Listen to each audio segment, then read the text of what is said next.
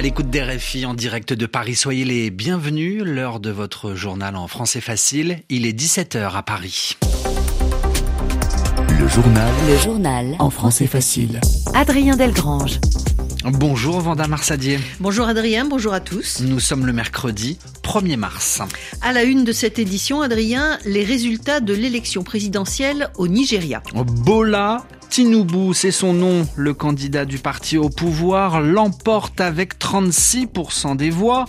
Mais des candidats perdants, les candidats des principaux partis d'opposition, parlent eux de manipulation massive et demandent l'annulation de l'élection. L'émotion est vive à Crotone. Le bilan du naufrage d'un bateau de migrants survenu dimanche dernier au large de Crotone dans le sud de l'Italie est désormais de 67 morts. Reportage dans ce journal à Hong Kong, l'un des derniers endroits au monde à supprimer le port du masque obligatoire. Et puis enfin, l'ancien joueur de football, le français Juste Fontaine, est décédé. Il est surnommé l'homme aux 13 buts en Coupe du Monde, un record.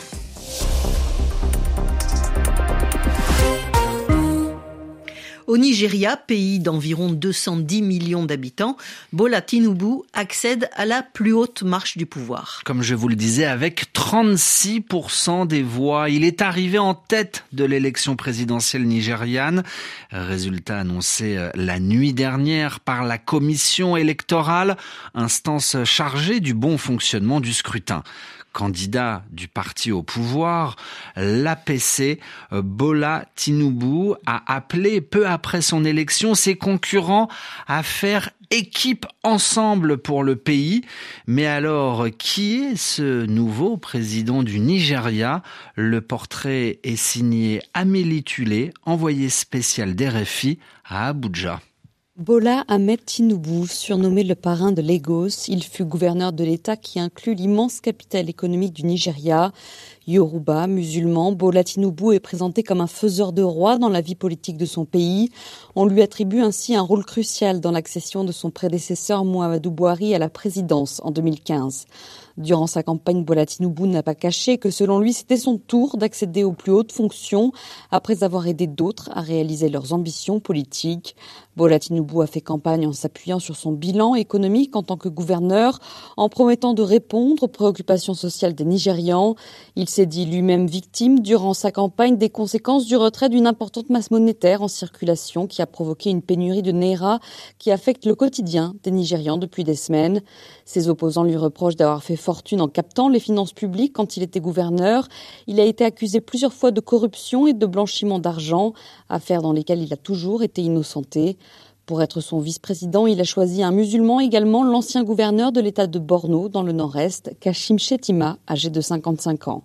Amélie Tulé, Abuja. RFI. Et à noter que plusieurs candidats euh, perdants au Nigeria accusent Bola Tinubu de fraude massive, d'avoir triché et demandent donc l'annulation de cette élection. Ils ont trois semaines pour euh, ce qu'on appelle déposer un recours en justice. Enfin, si le résultat est validé, Bola Tinubu succédera au président sortant Muhammadu Buhari, 80 ans, qui se retire, lui, après deux mandats, comme le veut la constitution nigériane.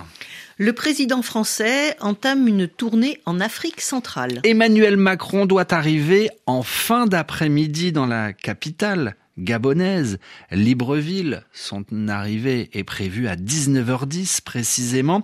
Alors à Libreville, le chef de l'État français participera notamment à une réunion, à un sommet consacré à la protection des forêts tropicales.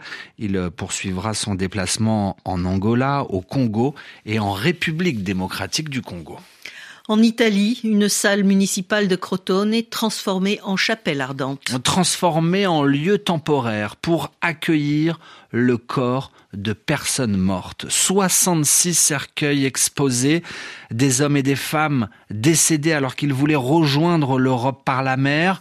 Leur bateau a fait naufrage dimanche dernier, il a pris l'eau, il s'est brisé, il a même heurté des rochers euh, dans une mer euh, déchaînée. Le nombre de morts pourrait encore augmenter car il y a de nombreux disparus. Il y a des disparus, mais il y a aussi des survivants. Ils sont 79, originaires d'Afghanistan, du Pakistan, d'Iran, de Syrie, de Somalie et des territoires palestiniens. Dans la chapelle ardente de Crotone, des survivants pleurent sur les cercueils de leurs proches. Le récit en Italie d'Anne Lenir. 66 cercueils ornés de fleurs au ton pastel sont alignés sur quatre rangées. Les plus touchants sont ceux de couleur blanche où reposent six enfants dont un bébé. Une peluche et un petit jouet offerts par la ville de Crotone ont été déposés devant chacun d'entre eux. Certains proches des victimes sont arrivés de différents pays d'Europe pour se recueillir entre prières, pleurs et cris de douleur particulièrement déchirants. Des autorités locales, des représentants d'associations associations humanitaires et une foule d'habitants de la province de Crotone ont aussi tenu à rendre hommage aux défunts. Mais aucun ministre ne s'est déplacé. Parmi les cercueils, 38 sont sans nom. Les corps n'ont pas pu être reconnus par des membres de leur famille ou des survivants au naufrage, ni n'ont pu être identifiés par la police scientifique, à moins que le parquet de Crotone ne décide la poursuite des procédures d'identification. Ces morts seront enterrés prochainement et resteront anonymes à tout jamais. Anne Lenir, Rome, RFI. RFI en direct de Paris, 17h06, la suite de votre journal en français facile. Une catastrophe ferroviaire en Grèce, un deuil national de trois jours a été décrété. Au moins 36 personnes mortes, 85 autres blessées. C'est une collision frontale entre deux trains un train de passagers, un convoi de marchandises qui circulait entre Athènes et Thessalonique se sont très violemment percutés. Les opérations de secours se poursuivent à l'heure actuelle. On ne sait toujours pas ce qui a provoqué cette catastrophe entre les deux trains. Le secrétaire général des Nations Unies est en Irak. Antonio Guterres appelle à Bagdad à briser les cycles de l'instabilité dans le pays pour s'engager sur la voie, nous dit-il, de la liberté, et ce à l'occasion euh, d'une visite en Irak, la première qu'il effectue dans ce pays depuis maintenant six ans. Les Hongkongais peuvent, s'ils le souhaitent, ne plus porter de masque sur le visage. L'obligation euh, du masque en extérieur comme en intérieur a pris fin aujourd'hui, mardi 1er mars un masque prévu initialement pour lutter contre le coronavirus.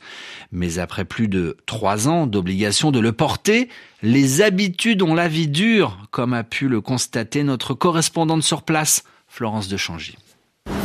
Première constatation, mercredi matin en se promenant dans les rues de Hong Kong, un grand nombre de personnes continuent de porter leur masque.